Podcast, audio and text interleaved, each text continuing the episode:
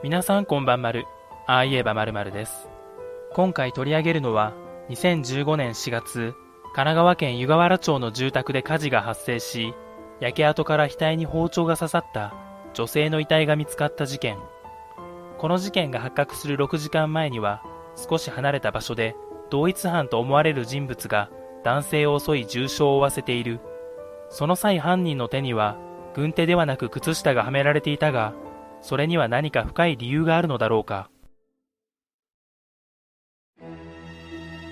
2015年4月21日午前6時ごろ、神奈川県湯河原町にある木造平屋建ての住宅が焼ける火事が発生。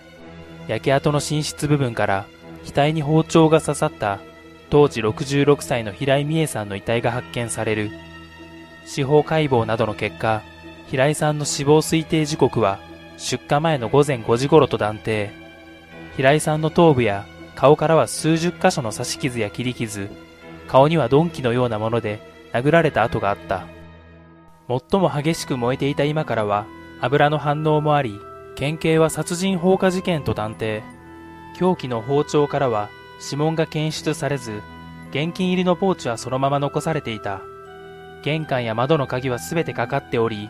犯人が逃走する際に施錠していったと思われる。出火の約6時間前、21日午前0時頃、平井さん宅から約350メートル離れた集合住宅に、平井さんの事件の犯人と同一とみられる人物が侵入。住人の61歳の男性会社員を鉄パイプで襲う傷害事件が発生する。襲われた男性は帰宅時に家の近くの電柱の影に佇む人物を発見し、怪しいなと思いながらも家に入ると、直後に無施錠のドアから犯人が入ってきた。被害男性の証言によると、男の声で、あんたを殺す、俺はガキの頃からシャブを打ってきた、などと男性に語りかけてきた。男性がどこのものだと聞くと、地元のものだと返答。自分は親に捨てられたなど、これまでの境遇についても一方的に話し出し、こうしたやりとりは10分ほど続いた。その後男性と取っ組み合いになり、男性は後頭部を殴られるなどして大怪我を負った。その後男性の証言によって、犯人が手袋の代わりに靴下を手にはめていたことが分かっている。事件前後、平井さん宅周辺の防犯カメラや JR 湯河原駅構内のカメラに不審な様子の人物が映っていた。身長170センチぐらいの痩せ型で、黒っぽい上着と長ズボン、マスクを着用。年齢は20代から30代の男で、電車に乗る際は子供料金で切符を購入。東京方面の電車に乗車したが、降車予定の駅のカメラからは、同一の服装の人物が確認されなかったため、どこかで服を着替えた可能性がある。事件概要はここまでになります。考察では、手に靴下をはめていた理由から、犯人像に迫っていきます。この事件で一番の謎といえば、軍手ではなく、靴下を手にはめて犯行をした理由。皆さんはどう思いますか？考えを話す前に少し余談を話しますので、その間に頭の中で理由を思い浮かべてみてください。以前、事件と社会と人生とという方がこの事件を取り上げられていて、それを見ていたら、ちょうどこの部分で間があって、自分は瞬時にこれしかないって思ったんですよね。これしかないと思ったからこそ、考察が被るなと、そわそわして、その先の考察を聞きました。結果、自分とは考えが全然違いましたが、なるほどと感じるものでした。考察はいろんな考えがあって面白いですね。では本題に戻ります。皆さんはどんな理由を思い浮かべましたか？軍手ではなく、靴下を手にはめていた理由。それは犯人の利き手に親指がなかったから。自分はこれが真っ先に思い浮かべましたが、同じことを思い浮かべた方、よかったらコメント欄で教えてください。ここからは、この親指がなかった説に説得力を持たせる考察をしていきます。犯人には最初の事件を犯す前に、軍手を準備する時間は十二分にあったはずで、着替えなどを用意していて、軍手を忘れるとは考えづらい。もし用意し忘れていたとしても、男性宅に入る前に気がつきます。そこであえて靴下を軍手代わりに使おうと考えるでしょうか。それよりも靴下を使うことに意味があったと考えた方が自然です。もし犯人に親指がなかった場合、軍手ならふとした瞬間に親指の部分に指が入っていないことがバレる可能性があります。相手を殺害できれば指に関することは気にしなくてもいいですが、利き手の親指がないことによって殺傷能力が低くなっているのを一番知っているのは他ならぬ犯人自身です。その証拠に男性に対して殺すと言いながらも殺害できていません。凶器を用意している若い男性が60代の男性を殺意を持って襲って失敗するでしょうか身の上話を聞いてもらっているうちに情が湧いたという考えもありますが、それならその後取っ組み合いになって重傷を負わすことと矛盾している気がします。犯人が犯行の際、軍手の代わりに靴下を使えば、靴下を手にはめているという印象が強いだけで、まず親指の欠損には気づかれません。遺体に刺さっていた包丁には指紋が残されていなかったため、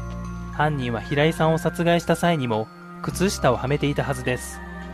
その一方、事件後防犯カメラに映った犯人の姿を見ると、黒い靴下を履いていることが確認できます。数十箇所を刺したとなれば、相当の返り血があったはずで、その際にはめていた血まみれの靴下を履くくらいなら、素足で良いはずです。軍手は持っていないが、靴下は2つ持っていた。そこからも、靴下をあえて軍手代わりに使ったことが伺えます。さらに防犯カメラの映像を見ると、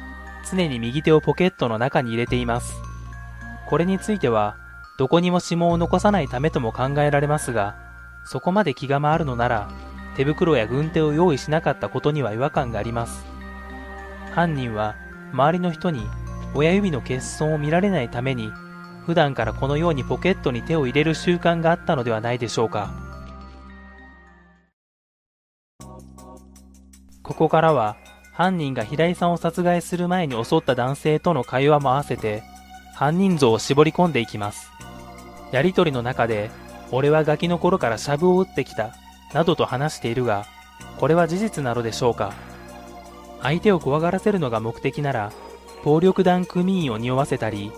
人を殺して刑務所にいたが脱獄してきた。もっと言えば、3人以上殺しているから、もう1人殺すのも同じだ。そんな風に言った方が、相手を怖がらせることができます。自分は親に捨てられたについても、特に言う必要のないセリフですし、こんな嘘を言う意味もありません。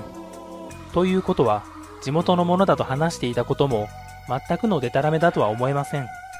そして特に動機もなく、犯行に及んでいることから、普通の精神状態ではなさそうです。短時間に2度も事件を起こしているにもかかわらず、第2第3の事件を起こしていない。もしかしたら、犯人の両親が異常を感じ、精神科の隔離病棟に入院させたのかもしれません。事件後そういう場所に親指のない人物がいたのなら、もしかしたら湯河原町殺人放火事件の犯人なのかもしれません。考察は以上になります。皆さんの考えもぜひ聞かせてください。この後はコロナ禍のお葬式で体験したやばいことについての雑談をするので、興味のある方は最後までお付き合いくださると嬉しいです。ここまでご視聴ありがとうございました。先日祖母が亡くなって、お通夜とお葬式をすることになったんですが、その際どうするかをお寺さんに相談するために連絡を取りました。通常だったら同志様が会場に来てお経をあげるんですが、今はコロナ禍、同志様は来られないということで、ああ、リモートでお経をあげるんだなと、そう思っていたらなんと、同志様はお寺で念を送るので、親族が会場でお経を読んでほしい、とのこと。なんという周知プレイ。大体同志様が本当に念を送っているかなんてわからないですよね。その間自分たちは会場にいるので確認しようがない。坊主丸儲けとはよく言ったもの。その後葬式はどうなったかですが、なんと祖母の娘の旦那さんがお寺の住職で代わりにお経を読んでくれることになりました。祖母は父親と同じく日練習でみっちり1時間以上お経をあげるところ、その方は別の宗派だったのと、親族の強い要望もあり、かなり短くしていただきました。あと意外だったのが、介護施設の職員さんも数人お通夜に来てくださったこと。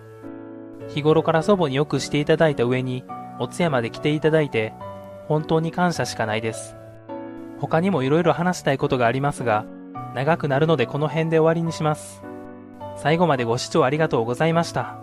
また次の動画でお会いしましょう。